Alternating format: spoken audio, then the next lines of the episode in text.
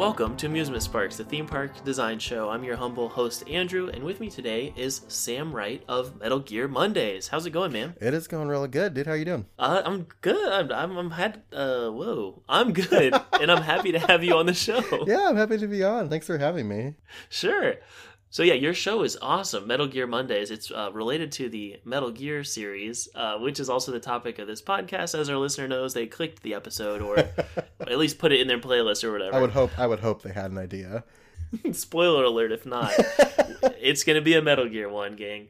Uh, but yeah, if you're not familiar with this, the podcast Metal Gear Mondays, can you tell us a little bit about that? Yeah. So Metal Gear Mondays was a show that started. Um, about four years ago, um, going on five now. Um, it started out as basically a book club style podcast where two people who have a lot of experience with Metal Gear and two people who had zero experience with Metal Gear um, played through the games and then discussed them like book club style. And it kind of evolved over the years and it kind of turned into um, less about well still a lot about metal gear but more about like hideo kojima um, who created metal gear for those who don't know um, the games that he's created um, games that he has influenced um, movies that have influenced him books and everything under the sun.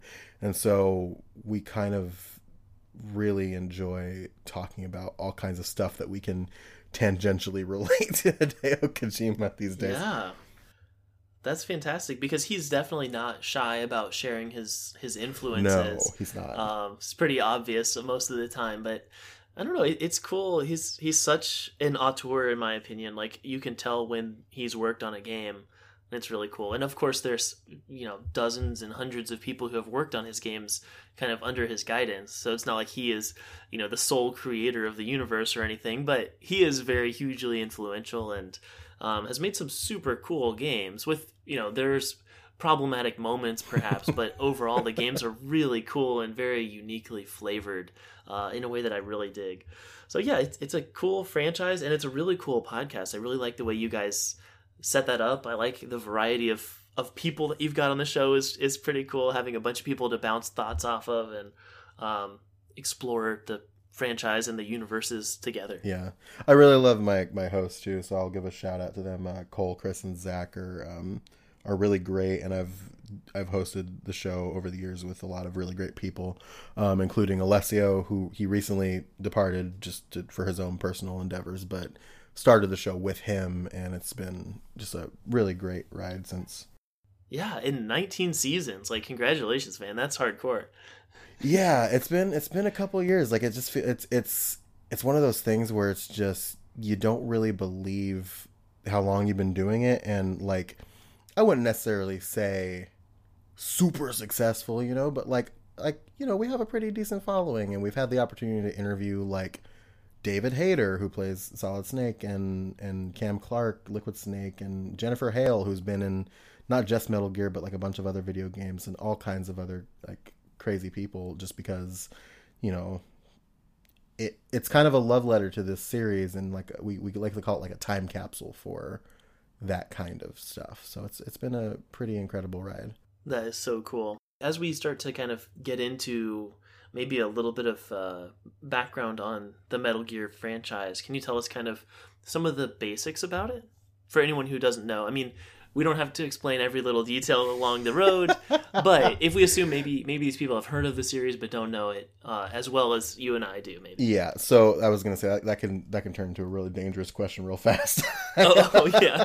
Yeah if we're starting from zero that might be a, a dangerous thing. Yeah. Um, Metal Gear has been around. So Hideo Kojima made the original Metal Gear for I believe the, it was the NES way back in the 80s and it was this it was one of the first ever action games that was centered around stealth and right. the idea of not like forcing combat unless absolutely necessary the idea of sneaking around non-violence and kind of stealthing your way through a situation and thinking about it more critically um, and there was a this game it came out it was very popular um, and then he kind of went off to do some other stuff and then they messed up the second one really bad and so he came back and made a true second one um, that was a similar style, and then it went on a break for a while, and then it came back in, I believe, '97 um, uh, for the PlayStation One with a game called Metal Gear Solid. So, Woo. yeah, so the main character, uh, Solid Snake of um, the original Metal Gears, is back. He's this retired stealth spy guy. Um, who we always like to joke retired after two missions because they were too much too much chaos. Um, and they kind of bring him back into the into the fold to kind of um, thwart this terrorist cell from nuking America. I think it, it, it's been a while, but um, a lot happens. It gets very weird. Um, I guess this. I guess the be- the best summary I can give is, um, man sneaks around facility and it gets worse. That's the best summary I can come up with. That is absolutely accurate too. Like the overall mechanics, I mean, that's largely it. And it's it's always been set in kind of a, a military style setting. There's guns and stuff, but it doesn't play like a lot of other military games where you're just running and gunning, you know, going crazy. Like the the first game, I think the reason why that kind of evolved was the hardware they were designing for, which I think it was originally on some Japanese computer or something, but it couldn't do like smooth scrolling like Mario style where the camera will just follow you from screen to screen. It was gonna have to be more like a Legend of Zelda, like you go off the screen and then the camera like jumps over to the next screen. So they're like, well, it really would suck if you just step into the next area and everyone's shooting you already. So we need to slow down the action. So it kind of came from that limitation, kind of sparked his creativity to come up with like a okay, so you've got cool guns, but you have to go slowly. What does that look like? How about we try to avoid the combat? And it it turned into this really flavorful, nuanced thing, which is really cool. So if you look at a clip of any of the gameplay, it's largely that. Uh, with maybe some crazy deviations from there, but the storyline is where things get really crazy because it has this baseline of of military action and a lot of tactics and stuff, but then it gets like really kind of anime in a way. Like there's some really crazy over the top villains. There's some really uh, diabolical, uh, what do you say, supernatural elements and giant robots and cyborgs and all kinds of amazing stuff that like you know, you know would be on the posters of any like teenage boy's wall. Yeah. Um, all mushed together. So it's it's almost like uh, you know a kid is playing with their action figures, and then like this this guy who's a huge fan of cinema is like fleshing out the story and making it more intriguing and why is this guy fa- fighting that guy now?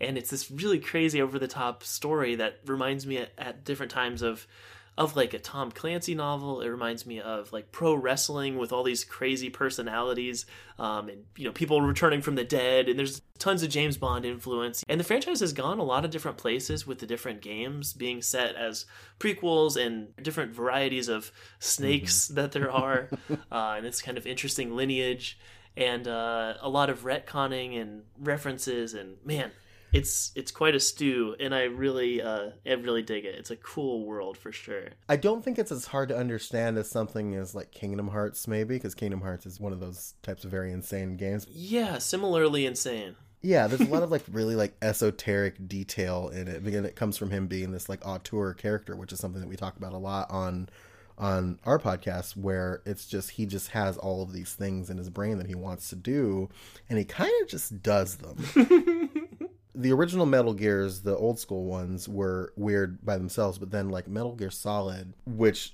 is insane to say that it is the most grounded one, but it is true. Absolutely. It's the most grounded one in a game where you have a psychic man that reads your mind and throws statue busts at you. Like that's the grounded one. And it kind of goes from there. And it's just like the super like it's just engaging i think. It's this very super colorful world. Like every game has like a like a cast of x-men that you have to take down. Like it's just very totally true. it's very especially metal gear solid 3's bosses. We, we we like to call them the x-men because it's basically what they are. But like it's they it's just so colorful and like exciting and vibrant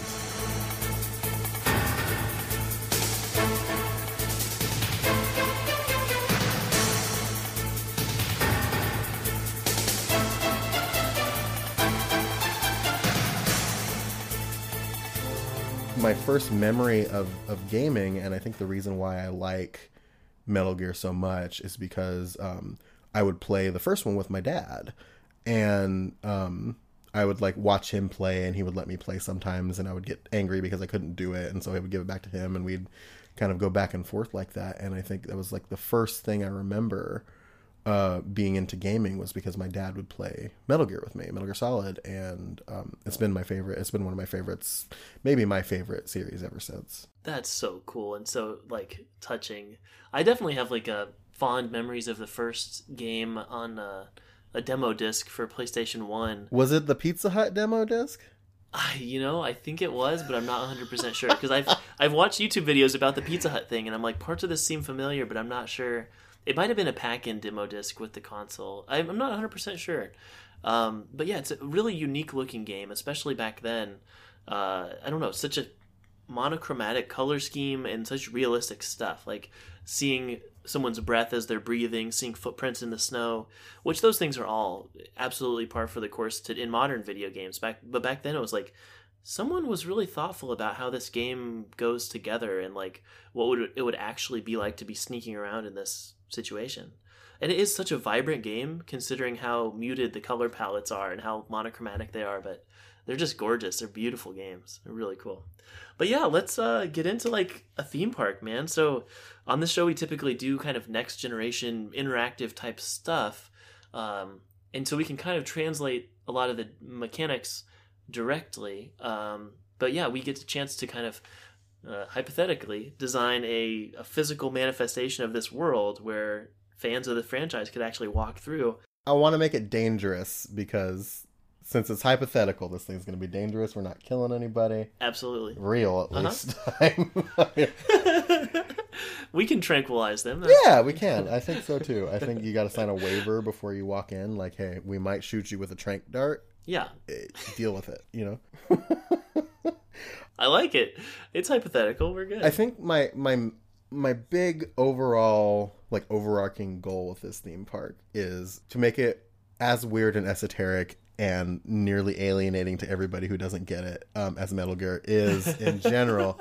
um, and my first thought was I like the idea of having zones in the park that are stealth Mhm. zones. Yes, this this was like the the main thing I was hoping to do was because I love the idea of like a Ninja Warrior style obstacle course. That's something I want to do every day of my life, but having it really thematic and because it is similar to a lot of the main game mechanics, which is tactical espionage action, like a lot of sneaking around and hiding and watching for you know a guard's patrol route so he walks past and you can sneak by. So yeah, re- recreating that directly would be really cool, and you'd have. Uh, you know real humans park employees playing the guards i assume they could be robots or something this is hypothetical but you know where they have a very specific like cone of vision they'll respond to noises that they hear and then yeah try to figure out you know what's going on like they're just trying to patrol this this area and you're trying to sneak through that'd be so much It would be really cool setting up like these like traps and walls and stuff like that. You can like sneak around. You can give the guests like binoculars and stuff like that. And giving them multiple ways to solve the puzzle because a lot of these are essentially puzzles um, which you can solve by just going in and shooting everything but that's usually a lot harder and the alarm will go off and more and more bad guys will come. Um, but you also have a lot of creativity almost with how you're going to solve this um, whether it's laying down uh, like something to distract the guards or making noise so that they go investigate the noise and you go the other way there's all these kind of creative solutions you can come to to uh, get to your goal, like get to the next room. I think that'd be so cool. And then maybe the you know every other room is kind of a safe place where you're allowed to you know be comfortable and stretch and speak out loud and everything because it'd be so exhausting to uh, actually go through these sneaking sections for as long as the characters in the games do. So yeah, giving them some kind of break would be good. But I love the idea of you have to sneak past from this part of the park to that part of the park. There's not like a safe way to do it. You just have to sneak through. Um, I think that adds a lot to the tension, which would be really fun. I thought about being mean and making the whole park stealth, but like I think you're right. I think it does have to be at least a little bit fun at the end of the day. so- right, right. um, yeah, in in the series, this this kind of really unique storytelling device, especially, it was very brilliantly done on the PlayStation One, um, which I love those graphics by the way. But the characters essentially have no expressions on their face; they're basically like like action figures or something. But in order to to narrate the story, they have these codec conversations, which is like a little phone type thing that's built like put in their inner ear. Is that the way it works? It changes over the course of the series a little bit, but in Metal Gear Solid 1, it's an implant that stimulates the small bones of your ear so that you can hear without everybody else being heard. And um I think like the the science and like what actually happens behind it is is not clear to a lot of people because like you kind of just accept that that you're talking and that guards can't hear you and nothing nobody can hear you. Right. It makes sense that you could receive a transmission and no one else would hear it but you're still talking to uh send your your input. So like people wonder is like well can you think? And then they'll hear your thoughts like is that how it works or or what? And then like in all of these games the people make facial expressions like they're talking face to face to each other. So then you have to wonder: right. is there is there a, a visual element to this that we don't know about that they never talk about, or is this is it just for the audience or what? Um, you the the Metal Gear series, as as interesting as it is, you do have to give a little bit of uh, suspension of uh, disbelief, which is good. Yeah, it sinks you into the universe more, and it, it makes it more engaging if you're not trying to point out the flaws and you know circle all the areas in red that are you know wrong. Just go with it. It's fun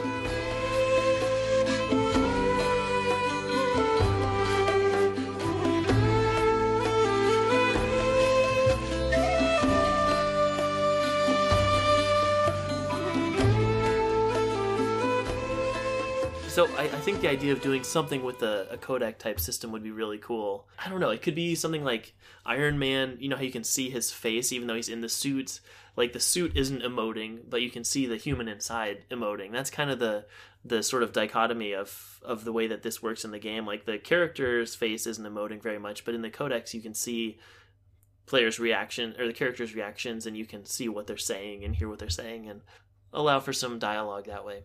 So we could do those sections uh, either allow just the guards to they just ignore whatever you're saying, um, you know, just pretend like you can't hear that or whatever, or maybe that those kind of uh, dialogue sections would happen in the more safe rooms in between.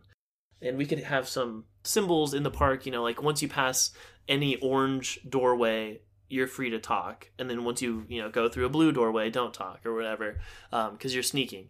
Like we can we can have some iconography that denotes what's allowed in this space. Um, because we something that we say on the show pretty often is that blasting something is okay but punching is not because you can actually hurt people and hurt yourself when you're punching them but guns can be faked pretty easily and pretty effectively so yeah, there is the whole uh, CQC close quarters combat uh, thing from this series where you can sneak up behind a guard and like snap their neck, which um, we don't want them doing that to our employees. No, not. We've not. got great benefits, but you know, not that good. although they could be robots or maybe all of the park uh, employees wear like a like a neck brace type thing that prevents them from being choked out. I still think that if, if we were to allow something like that you would always get some overzealous insane person that would still manage to make it bad. So i don't know. Yeah that's true. I don't know if that's great. And we can't give them knives that way which you know snake has a knife sometimes. Yeah. uh so yeah, things could get uh, a little rowdy in uh, some of the combat areas because that is one of your creative tools as as you know the main character is to use violence if you want to or if it's necessary. Um, although the game does generally encourage kind of a pacifist run, so to speak, where you know, and most I don't know about most of them, but several games are you can complete them without killing anyone except for the boss characters. Yeah, well, so that's actually a thing. So the first one, um, you can't like you can't get away with like if you're gonna if you're gonna fight, you're gonna kill. Um, but in Metal Gear Solid 2, they introduced the tranquilizer stuff. And so ever since Metal Gear Solid 2, you've had the option of not killing even the bosses. Like the bosses technically die, but you can take them down non lethally. So even though they will die, you can still feel good that you did something kind. yeah, yeah, which I really appreciated. Like I'm vegan. I'm kind of a weirdo, but like it's not necessarily something you want to think about while you're playing video games all the time. Like when I would play Minecraft uh, in the early days, I would play vegan. So I'm like, okay, I'm not going to kill any animals, and it was like kind of an additional little challenge. But I also liked that in um, Metal Gear Solid 2, where it's like, you know, if this was me, if I'm role playing as myself here, I'm not going to kill anyone unless I absolutely have to.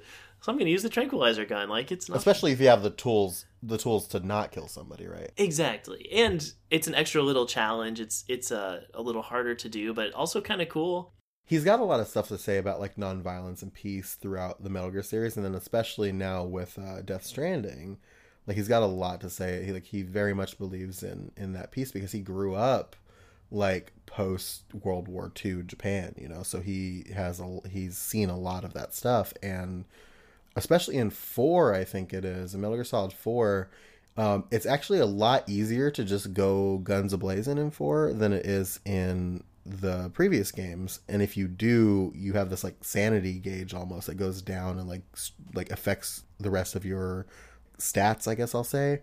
And if you kill too many people, like Snake will stop and like vomit because he's like having this like visceral reaction to to to this death, and it's it's interesting.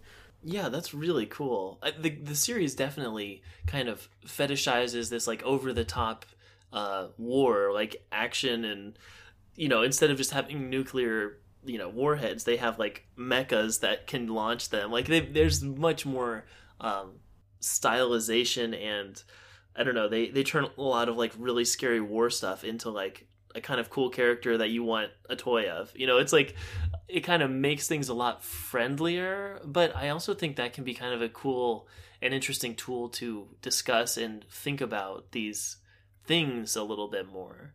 I don't know. It it'd be interesting to to do like a you know read the philosophy of the Metal Gear franchise or something to get into this stuff a little bit more. Or hey, maybe Dr. Anthony Bean, our guest from the last episode, would want to write a book on you know uh, using the Metal Gear franchise in relation to psychology because there's a lot of interesting connections there. There's a really kind of in-depth book called The Kojima Code by a guy named Terry Wolf, who we've had on the podcast a couple times. Um, that really does like a huge deep dive into like Kojima and his um, thought process and things like that, and that's an interesting read for anybody who wants to kind of get a good like look into that like that world. I'm totally interested in that. That sounds awesome. Um, but yeah, those are interesting things to to explore here in the park in one way or another. Like you know, maybe giving an additional bonus if it you you complete it non lethally. Maybe there could be like um like a flag football thing almost. So like if you can get up to a guard while they're looking away and you can pull their flag, they go de- like they get down on the ground and they're there for like X amount of time. I like that a lot. Yeah, and then they get back up after a little bit and then they keep going. Or like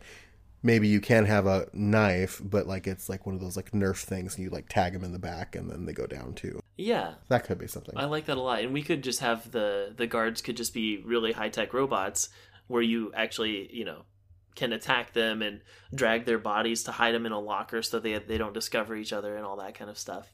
That'd be that'd be pretty cool. You can throw them off railings that way and do a lot more fun, crazy stuff. Yeah. I like the idea of high tech robots. This oh, is, of course, this is good. Yeah, absolutely. Why not? this is the Metal Gear universe, after all. High tech robots everywhere.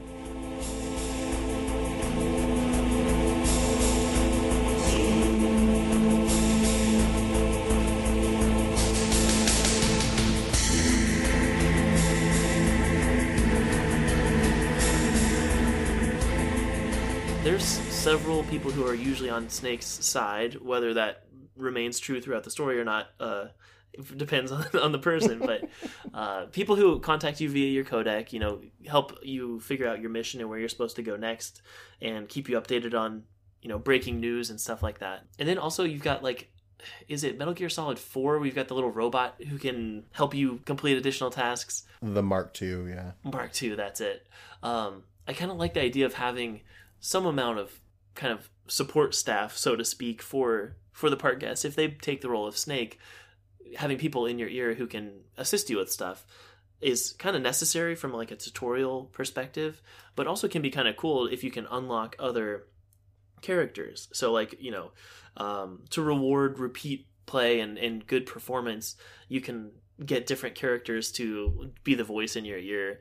Um, or you can even unlock you know Mark II to to help with certain tasks, or maybe there'd be like mini games that use that character. Because I think like during the stealth sections, if we're thinking about how many guests can come into the park at once, it might get tricky to have like live actors doing it. Because there's only one snake in the game, Right. so there's only one main character in the main series. Right. So maybe you can have them like pre-record almost, and then they can have those to play and call when they're around the park, and then you can have the live actors working during like the rides maybe and talking to people directly. Cool. I'm not super stoked about having to rely on smartphones for stuff, but it could be a cool, cool interactive way to do a codec thing. Like basically, it shows up on your phone, like you're getting a call from Naomi or whatever, and you can like click on different responses. Like, what would you say? Like, kind of um, like in a traditional role playing console video game where you just click the different options of what you would say, and then it can all be pre recorded, of course. And this is actually like one of the few series where like a cell phone or like a smartphone could actually work and be effective and, and, and cool within the park. Yeah, that's absolutely true. Um, and that would allow for more than purely audio communication. Whereas if you just have like a little earbud in representing the, the codec system, you wouldn't be able to like see their expressions, for example, or um, send updates to the map or send any kind of visual information, which could be kind of cool if you're like sneaking around and trying to hide from this guard, and then like you know you get a notification, you look at it, and there's some scary dude in the next room that you didn't realize was there, or like Mark II sends you a, a picture from across the room, and you're like, oh geez, there's a guy I didn't even see right underneath me. You know, like there could be some really cool dramatic moments like that. Um, where it's like, oh, geez, good thing you've got your smartphone app, you know, your I don't know Foxhound uh, phone. I almost wonder too if like another way to do it is like style it more like an escape room, so it's more like appointment. So Yes, it, to like relieve that issue, you have like one group go through at one time, and then like you get two clicks ahead, and then the next group goes in, and they just follow a path through the park until they're they're done with all the stuff. Yeah, and you could have some areas that are kind of multiplayer, like, you know, by the time you get to this point in the story, you've accumulated some allies and you're all infiltrating at once.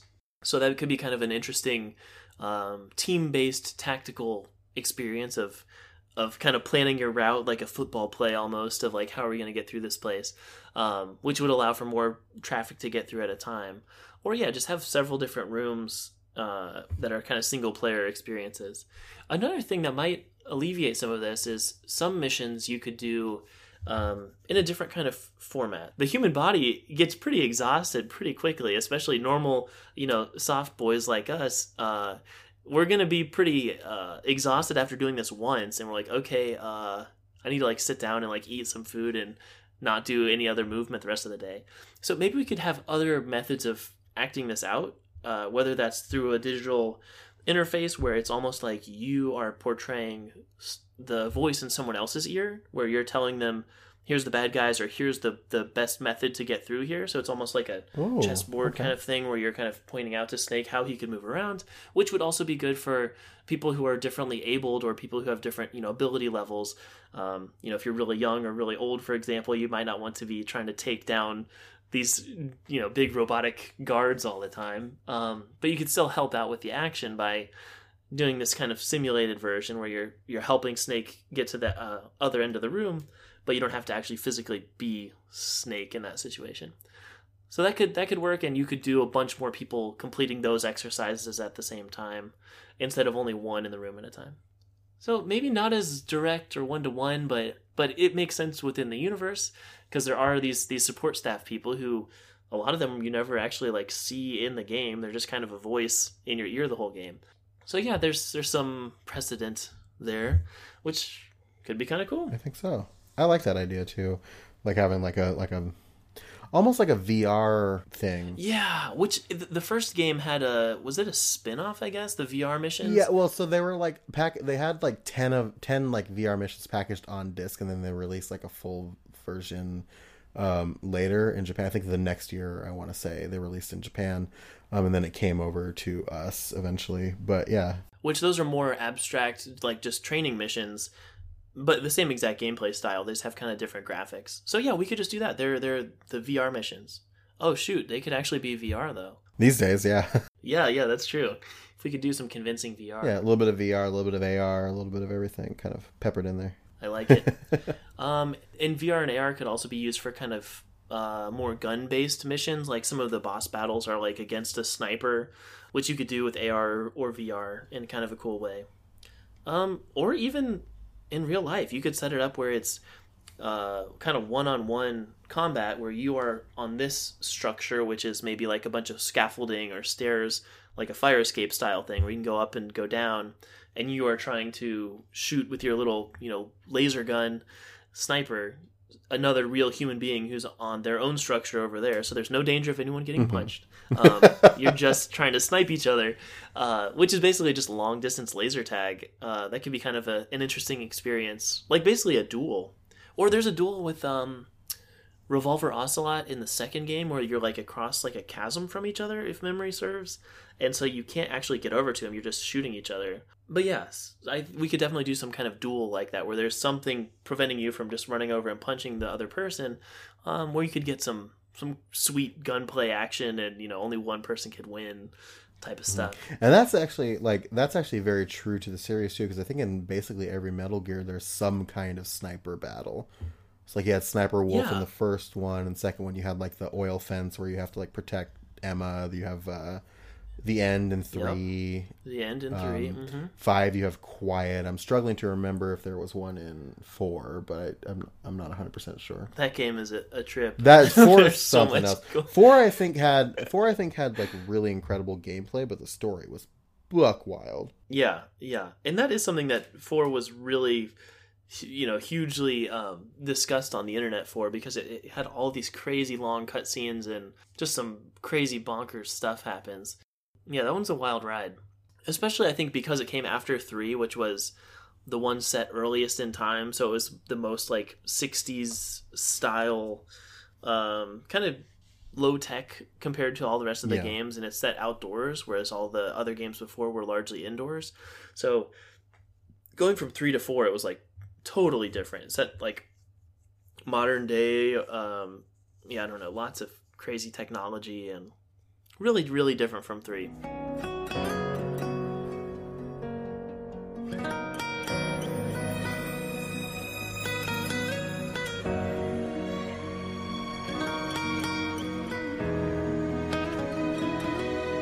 I think that every good amusement park needs food as well.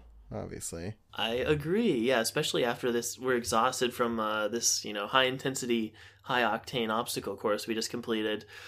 What's in the uh, the commissary? Is it just ration boxes? ration boxes. You're eating python, you're eating rabbit. Yeah, we got Oh, we yeah, got a snake full on eater. snake eater menu. We got calorie mates and rations. Yeah, but then we got like snakes and rabbits and various little birds and frogs and stuff. Some days you dine on a tree frog, as as they say in the song. gotta be gotta be some jungle food. Yeah, that's that's pretty crazy. I don't know if a modern audience would love it, but I think there's some some people would definitely be into trying that. Like, hey, you know, I I, had to eat all this food as Snake in Metal Gear Solid Three. What's it actually taste like? Bad. Yeah, it probably tastes horrible. Um, hmm. I like that idea. That's pretty cool. and I'm, I'm always curious what the rations taste like because in the game it's so much just like you know Pac-Man eating a pellet or something. It's like it's such an abstract thing. It's like oh this uh, weird disc. I guess I ate it. Like I don't know what what even is that. But uh, there could be different ones. Like that could be almost like a lunchbox type of thing, or like a bento box. Like inside can be different combinations of food that actually tastes good. It's just served in this kind of boring looking, you know, Ration uh, container, military style ration pack. Because I think that's the idea of the rations that they're MREs, like they're the military ready to eat meals that the military has. But those are disgusting. I've had them before. They're not good, and I think that would be a good idea to package them in these containers that like look like you're gonna get this like gross MRE food, but it's actually like actually good food. I think that sounds awesome. And you could even maybe order different things and it just comes in that package. Yeah. So you can uh, still get your favorite kind of food. I think that's really cool, man. Yeah, that's a good idea. They could probably have those stationed in all those safe zones, probably. totally. Yeah, so a lot of the game is, is kind of sneaking around and you're like collecting stuff, you're finding new weapons, you're collecting rations, different kinds of camouflage. I guess the park guests could find different weapons. There can be weapons hidden throughout the different little obstacle course areas. And if you find one, that's great. Now you have a new tool. And if you don't, then you don't. And that's okay. There could also be specific rooms that are kind of more like an escape room where it's like a one-off experience maybe it's optional and each one is only centered around a specific weapon like there can be a rocket launcher one there can be a silenced uh, pistol one the maybe infinite ammo gun that you get by uh, completing three Oh yeah, yeah. yeah where you get to wear the tuxedo and have the infinite ammo machine gun uh, that's fun It might even be so. We talked about having like the VR stuff for like the tactical thing. Um, if you don't want to do like the action stuff, but like maybe those rooms could be like the like playing the VR missions, like being in the VR mission. It could be a similar style. Oh, I love that. The graphics are really cool in those areas where it's largely just wireframes with black faces on everything. Not like blackface. I mean like the walls are black and the floors are black. Um, geometrically, I mean I mean geometric faces. Yeah. Oh jeez. Um, yeah, I love that art style. It's really cool. Kind of Tron-ish. Yeah, it's very interesting. Game grid. Uh, something I really like uh, also in this franchise is kind of like building the mother base. Like in Metal Gear Solid 5, you can kind of recruit different people to put on your like oil rig treehouse type Yeah, of thing that you're like assembling over time. Uh, big bosses. Uh, no girls allowed. Treehouse in the Sea Club. I have played um, the least of Metal Gear Solid 5, actually. So, um, can you describe a little bit more about the, the ins and outs or fun parts about Mother Base? I have a lot of thoughts about Metal Gear Solid Five. Um, the so Mother Base is designed to be this like home base type of deal for Big Boss in Metal Gear Solid Five, Venom Snake, where um where you come back to all of your soldiers are there. So there's mechanics in five where as you do tasks, people want to join your cause. And so you have people that join and come in and join your base just by playing, but then you also have the ability to Fulton, so attach basically attach this balloon to these guys and launch them into the air and send them back to Mother Base and recruit them. Yeah, it's kind of like catching a Pokemon. Like, it's like, I've beat you so bad that I'm going to use this device to take you back to my place, and you're going to be my friend now. Um, a little sketchy, but hey, it works. They seem happy when they uh, come to back on Mother yeah, Base. they seem to be. They're like, hey, cool. I don't have to be a bad guy anymore. That's nice. Um, but yeah, so you can recruit these guys, and as you recruit guys, you can assign them to these different platforms, and the platforms make your experience easier, better, whatever you want to say. So like, there's research platforms that develop new weapons and tools for you to use in the field, and then there's like command platforms and like all kinds of stuff that like increase stats and help you succeed in the field more. Um, and then you can take your guys and you can send them on missions elsewhere while you're doing your stuff to get more resources and continue to build Mother Base up and up and up. So it's this like it's this base building kind of deal. And the idea of it is fun. I think I preferred the Mother Base in uh, Peace Walker because in five they give you the mother base to explore but it's kind of empty and a little like it felt like not very fleshed out whereas in peace walker it was just menus and like it was fun enough in just the menus and i think if like fives was a little bit more fleshed out and had a little bit more life to it and wasn't such a pain to navigate around um, it could have been really cool but i think i prefer like the menu based of peace walker Yeah, the concept to me it's it's kind of like Animal Crossing or something where you kind of like add new, you know, villagers to your town and like the place becomes more lively over time and more opportunities to get stuff and it's a cool feedback loop and you're making progress continually. Um or almost like something like Fallout Shelter if you've ever played that that mobile game. Um, it's kind of cool. Like I, I'd love to do something similar to that in this theme park, whether it's purely menus or there's little icons or whatever. And maybe that is how you find those kind of additional unlockable people to put in your ear to be your your guiding voices. Um, is you can kind of rescue them, and that'd be kind of a cool way to include kind of Easter eggs or characters from the game series, like you know maybe in this storyline uh, of the theme park, you know you find these characters who you haven't encountered yet, and you can kind of rescue them. Maybe they're being held hostage or something, or they're kind of a random like uh, blind box. Like you don't know what what loot you're gonna get out of this crate, and it's like, oh hey, here's this person who's gonna be you know a new voice on your headset. They're gonna be at your mother base now. Um, be kind of a cool way of of doing collectibles basically. And it could all just be kind of virtual or digital. Like you know you see it on your device you have maybe a live camera feed and you can see what the people are doing on your base. And that'd be cool to uh, give people something to remember the park by. You know if they can go home and like keep playing this little like I don't know military style Animal Crossing game, uh, or maybe you can play it before you even go to the theme park, and then when you get there, your your in game unlockables are actual resources for you in the theme park experience. I almost think you could even tie that into like those like stealth obstacle course sections too, because like what if if we're saying okay, well you can tear down like flags or tap them with a with a foam knife or whatever to to knock them out maybe there are guards that are like dressed up a specific way and you have like this badge that unlocks like a box that you can take a token with a code that like adds a person to your base or something like that. Like Ooh, that could be a cool. thing like that's like your yeah. your virtual fulton device you know? Totally. And that that can be another incentive to do the non-lethal technique is if you kill somebody you can't just like you know evacuate them out of there and take them home with you. Yeah. Well i mean you could but that'd be really weird. Yeah yeah, It'd just be a messy surprise when you get home to the base. Like, man, you guys have been swamping the decks. There's this dead body yeah, sitting out here. Smells bad. Like it's just the seagulls bad. love it though. Um, yuck. Uh, anyway, so that's something we could could do.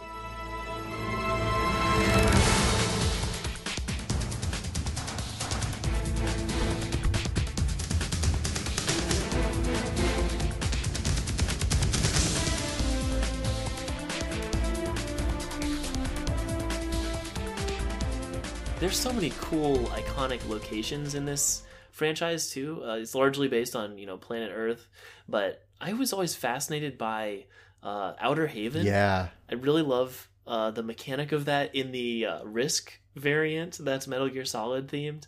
It just kind of it's basically a continent that kind of floats around, and it's it adds a lot to that game. Um, yeah, I don't know. It's it's a really cool cool concept. I don't know. Is there something we could do with with Outer Haven?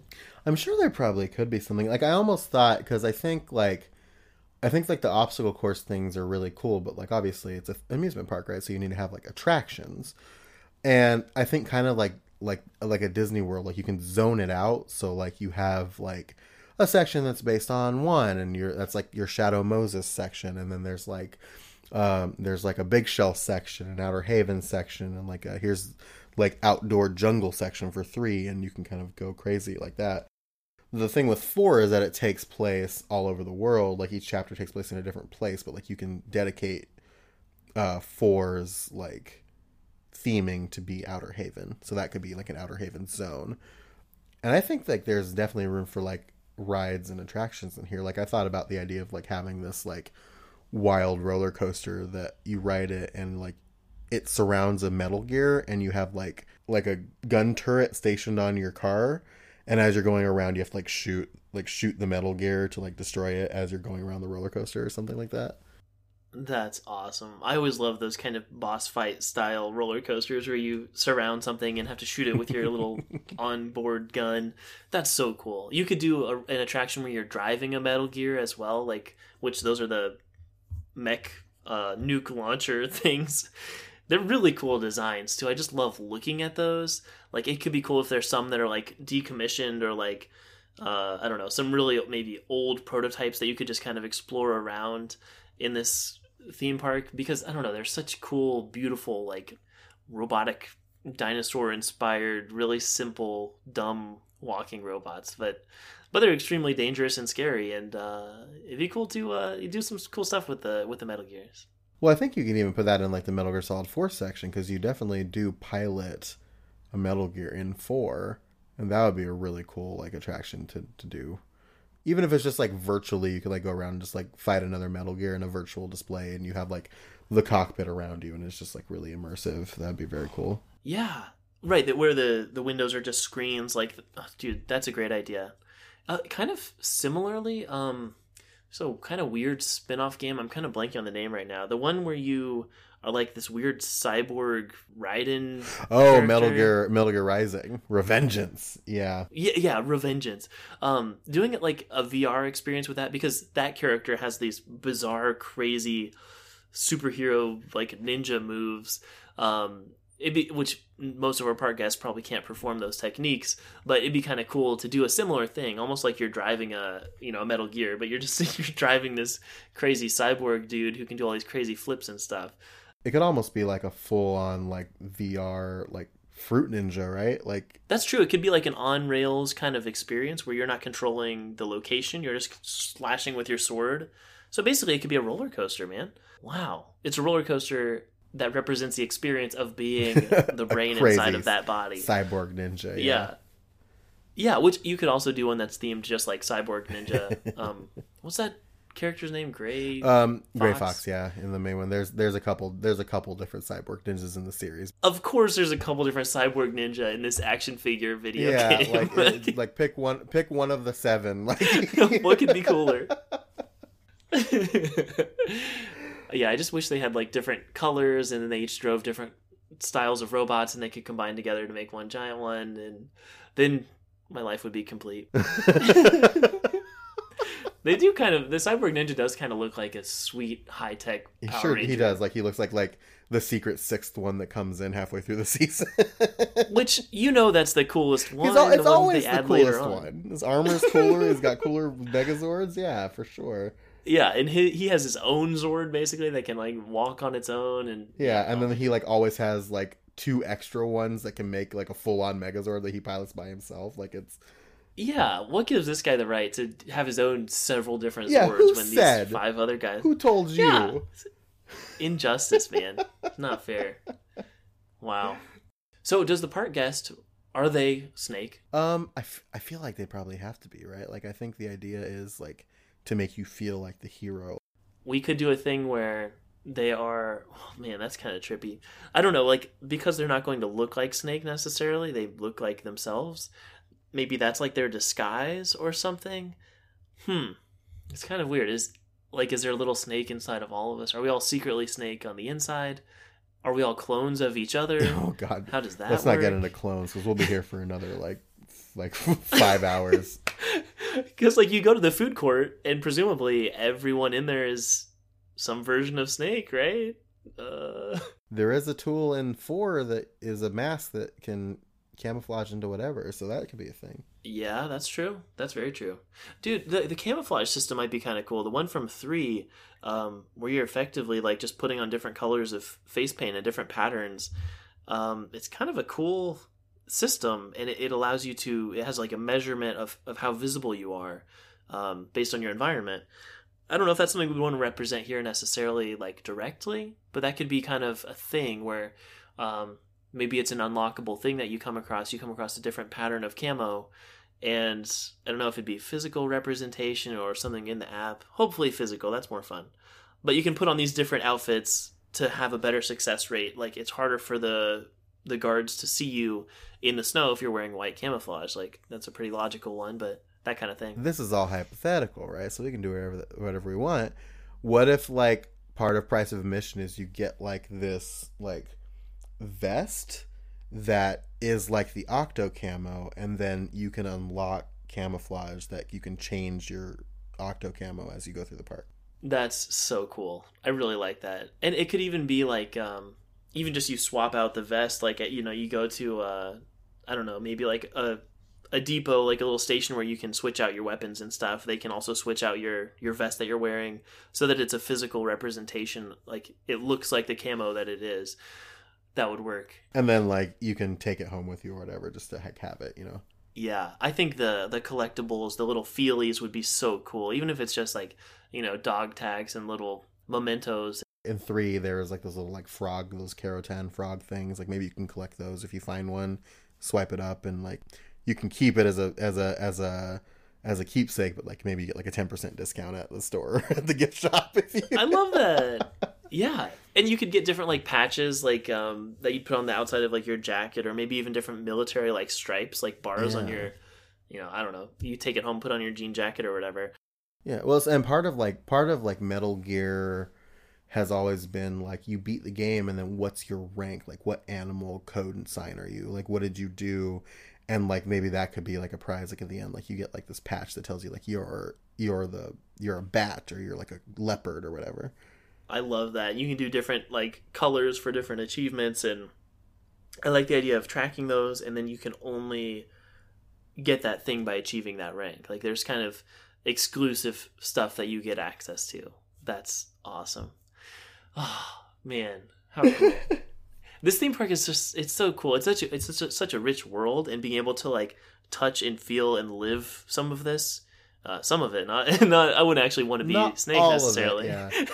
I don't know that I'd like But- to like dive into the the socio political economics of uh, like what it means to be a, a person living in the millennium turn of the century millennium. Is this real or is this a this is all virtual game type of? I just breaks my brain. Two is a brain breaker, I think, and I don't know if I'd like to get involved in all that. I just want to play sneaky sneaky.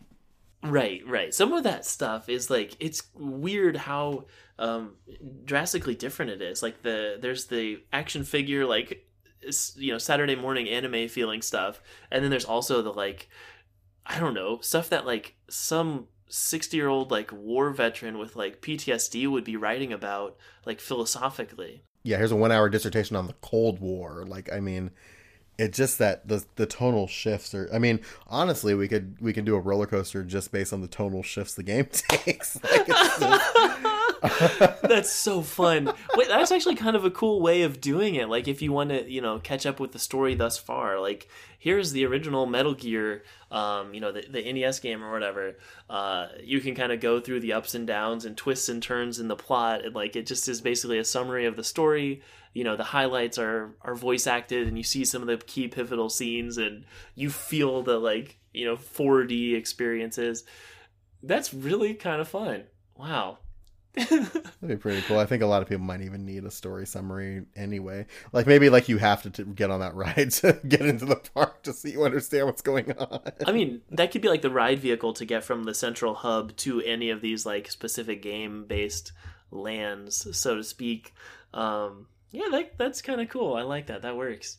I also I also kind of like the idea of like in the central hub, like we talked about, like the idea of like uh, shooting's fine, punch is not, but like I do kind of like the idea of having like a dojo where like an actual like licensed karate guy will like show you karate techniques or something like that just to like simulate CQC. Go through some CQC training. I think that'd be awesome. I don't know how you do it safely exactly, especially because a lot of it is you're holding a gun in one hand and a knife in the other one, and um, which hey, that's good for you. That's cool. They could just be foam, I guess, and then you learn how to do like cool karate moves with with that stuff. Then you can go home and do sick karate in your garage. I mean, this this is generally a, a park for nerds, as are most amusement parks uh, creations. But it's also good to get a little exercise now and then. You know, stay uh, stay fit like Snake or whatever.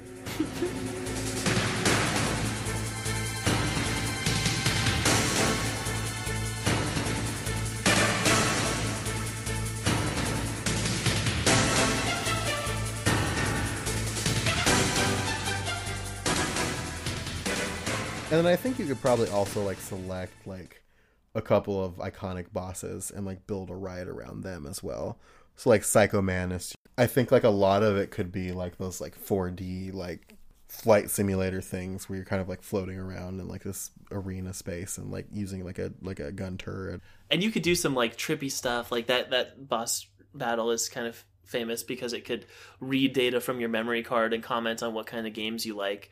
Um, so I don't know if you would have people like for the app they log in through Facebook or Instagram or something, and then you you like pull moments from their life and have Psychomantis like tease them about them or whatever. I think like you can like opt into that, but then like even if you don't, like it can like it'll tag you on the things you've done in the park. So like, mm, you like to eat roasted python, hmm, or like something like that. Like yeah, you can track all their their stuff they've done on the app and like who they've talked to and what kind of character they're role playing as. If they're choosing like different text options and they're always, you know, uh, a smart aleck, then like I don't know, Psychomantis can give them a hard time about that. That's really cool, and and all of the bosses that have like you know supernatural powers can make for a really interesting roller coaster. Whether they're you know kind of teleporting around or like they're a big dude on roller skates. There's like all kinds of different. or the end the end boss fight yeah. like as like the most bizarre like dude, there's so many like weird moments in that franchise. Like the boss battles are always really unique and kind of a trip. Uh, and those would be great for roller coasters or or ride experiences. Maybe they're not always super uh, movement heavy. Or like I think like a Vulcan Raven could be like a cool like ride. I think like any of the the the main bosses from four could be a really cool ride. I think like you'd get some interesting stuff out of like a battle, a boss battle with Fortune. You know what I mean? From two, where she has that rail gun, and so you're on a you're on a roller coaster, and like you're going through this like warehouse area almost, and then like these like lightning strikes will like hit right behind the car as you're going, and so you're like dodging her. Yeah, there's some really good dramatic tension in that fight. Because it's very hard to do like a major attraction on like stealth, which is what the core of the series is, right? But but like you have these boss battles that are designed to be action that you can then convert into. Like if not a roller coaster like various other types of like amusement park attractions with like a twist you know? You could also do a ride attraction where you're driving the uh the motorcycle with like EVA in the you know passenger seat. Like it could be a two two player ride where one person's driving one player person's shooting or something. Yeah you can do that with a couple of things too because then you have like the jeep battle and one at the end um, where you're fighting liquid so you can have a driver and somebody that's like fighting liquid. Then you have like the motorcycle in four in the chapter three or act three in eastern europe. You can have one of those. I think i think my favorite one is in three though like towards the end where you're like riding the motorcycle and fighting the Shagohod and what have you I also always liked the kind of opening cinematic of the first of Metal Gear Solid. Like you've got this little tiny like one man um, submarine I don't know if, how exciting that would be as an attraction, but it'd be kind of cool to be able to explore some kind of underwater thing through a, a roller coaster. And maybe that could be a thing where you're invading Shadow Moses and there's like a couple different entry points you can kind of choose. You get to choose from a branching path, like different places you could go. So basically, the roller coaster can have different endings depending on where you end up. Which then prompts you to ride the roller coaster more times and. Right, right. And maybe then when you get maybe when you get out of the roller coaster, you uh, you go into like a different kind of sneaking section after that, depending on where you ended up. Yeah, it changes where you where you dump out. That'd be pretty cool. Hmm, mm, intriguing. Cool.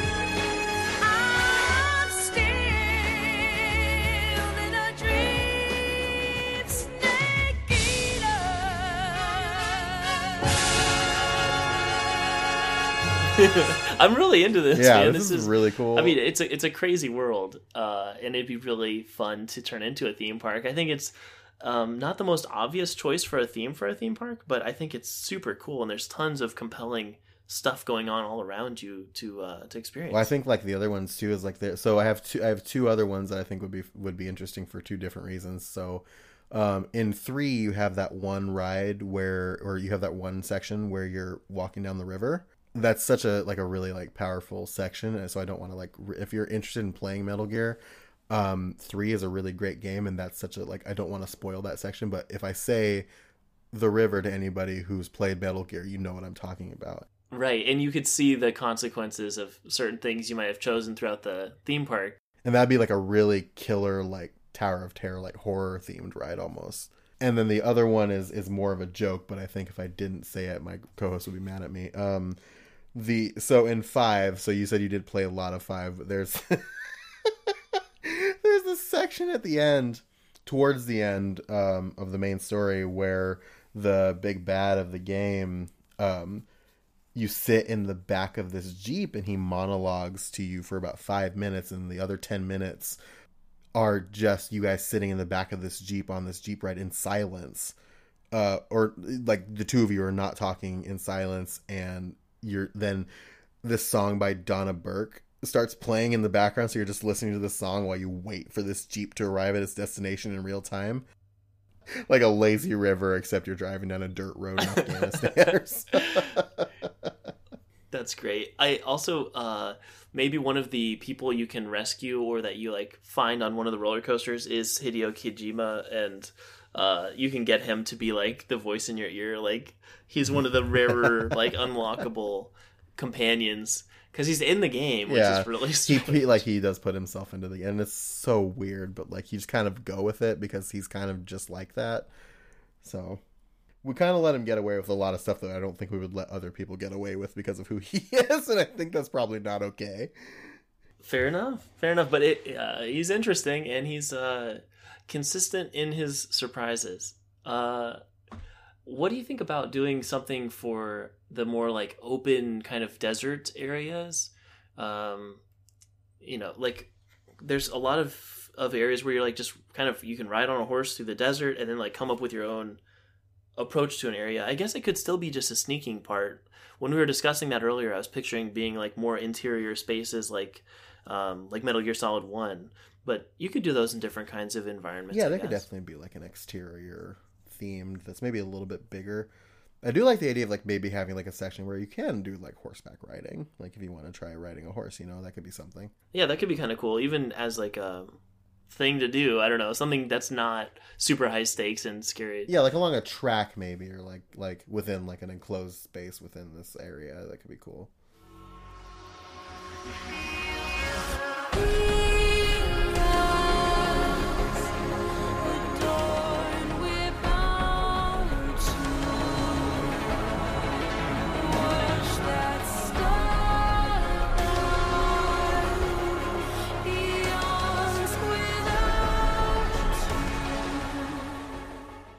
What do you think about uh, Metal Gear?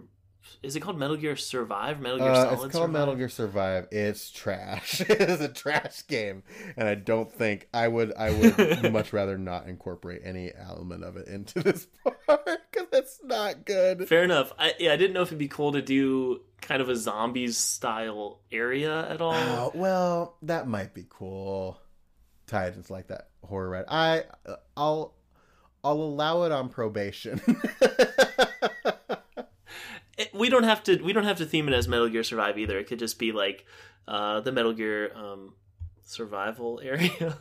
I didn't mean for the name to So be as close. close as it is, but it's pretty on the nose, I guess. Survive. That honestly, that could be cool though. The thing with Survive um, was that like it was just too like the the parts where you deal with the zombies in mass are just too difficult because the this you it's this like resource building game where you like build up walls. It's almost like Plants vs Zombies meets Metal Gear. And you build up these walls and you have these resources to defend your like little area from these zombie things while you shit while you like teleport something back to your base or something like that. And so I think that could be a cool like attraction, like game idea. It's just we would need to make it fair because like the resource management system in Survive is garbage and so we would need to tweak that a little bit. But I like the idea of doing it. Yeah, and having it as like a large scale um, multiplayer laser tag type of thing, like humans versus zombies style thing, could be could be pretty cool. Uh, this park sounds awesome, uh, but there is a another more recent Kojima game that we haven't touched on too much, which is Death Stranding. Would you want to include that in this theme park, or if you think about like Universal Studios, right? So Universal Studios has this like main big park, but then it has like an offshoot, which is like the Harry Potter world, or like Disneyland had Galaxy's Edge for Star Wars, or like California Adventure, right?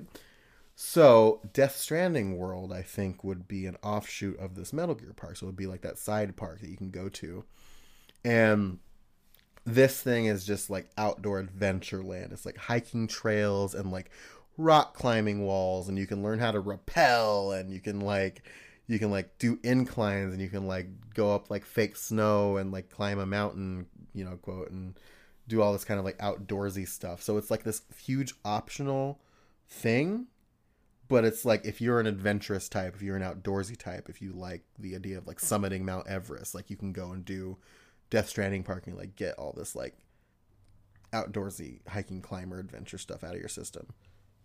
That's really cool. And you could definitely incorporate that in the physical kind of layout of the main Metal Gear part, which is kind of split up into like maybe five to seven different like fingers, like different lands. So the parts that are indoors, like the Shadow Moses area, could have a big giant mountain built over the top of it because it's all indoors anyway. And then uh, for the kind of outdoor areas, they could be spaced far enough to where it's like, hey, look, there's some cool, you know, scenic mountains over there across the like waterway and then that's actually an area you can get to from the Death Stranding area.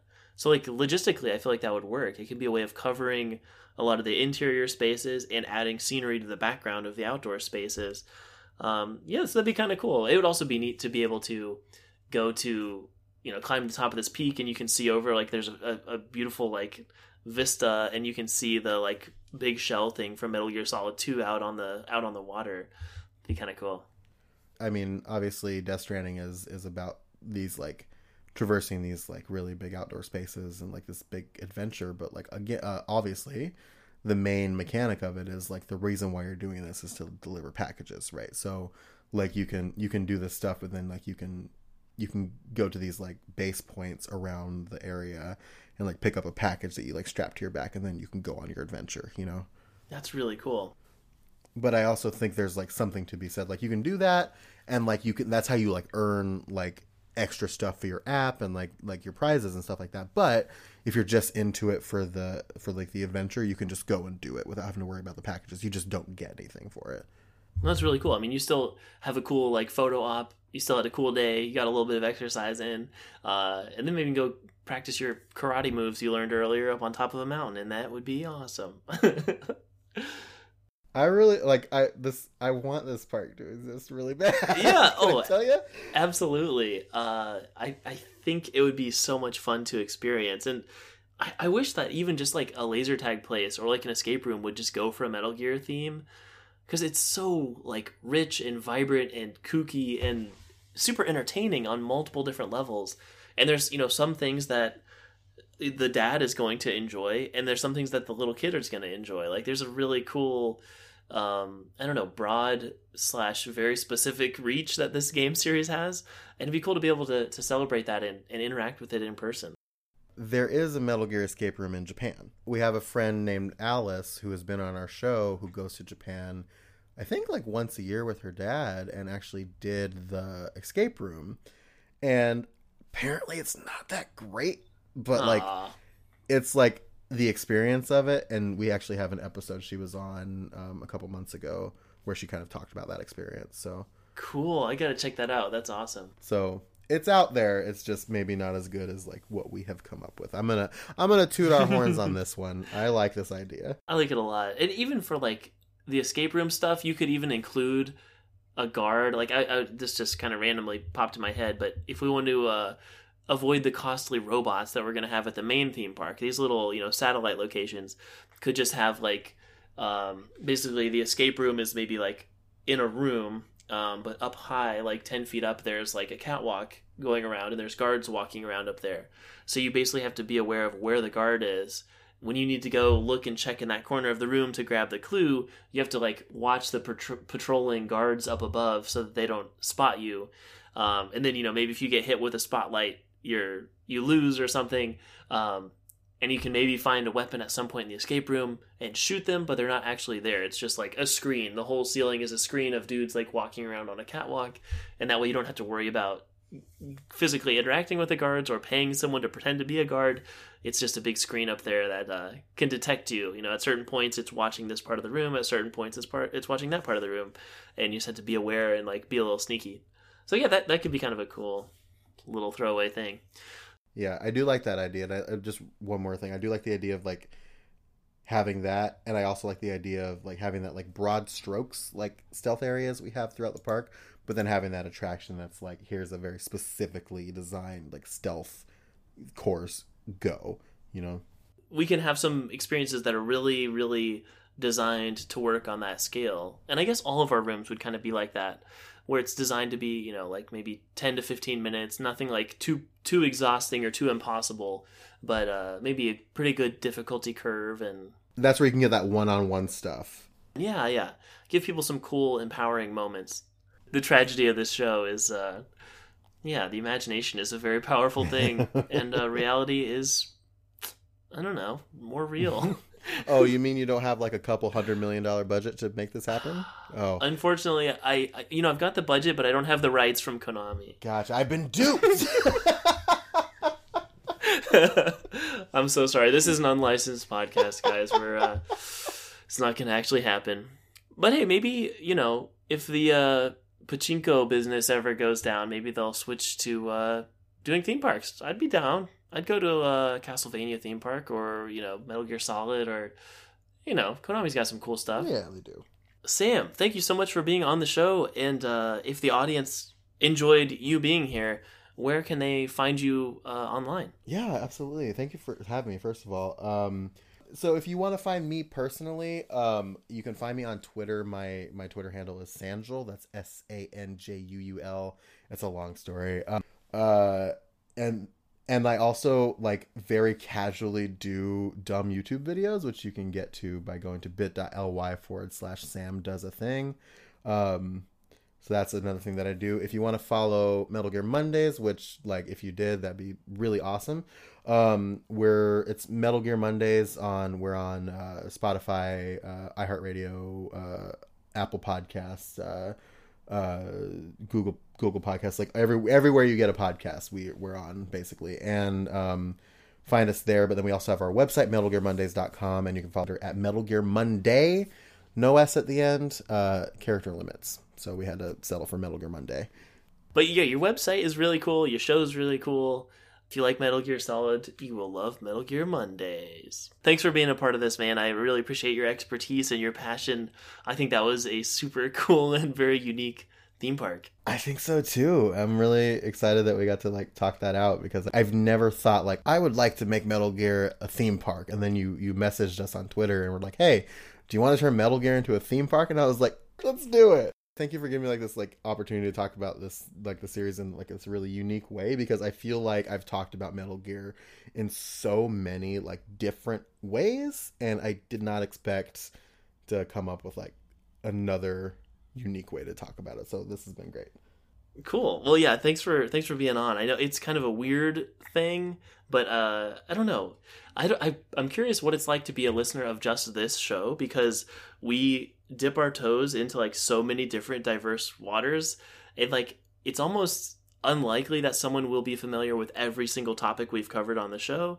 Um, but you know, if someone's really into Metal Gear, they might like just this one episode and that's totally cool they can follow you back to your podcast like that's why i like having different uh, guests on every episode is i can find someone who's just die hard about this one thing that's only going to be this one episode of amusement spark so might as well bring in an expert and uh, direct people who like it to their show like i don't know it's it's a fun format for me as a host because it's like i get to do a little bit of research on a ton of different topics and then also listen to a bunch of cool podcasts to find in my opinion, some of the best hosts out there who could be awesome guests on my show. So uh, it's a rewarding thing. Um, but yeah, it's it's for it's people like you who do your very specific uh, podcasts that make this show possible. So thanks for doing what you do, man. Thanks for doing Metal Gear Mondays. It's a great show.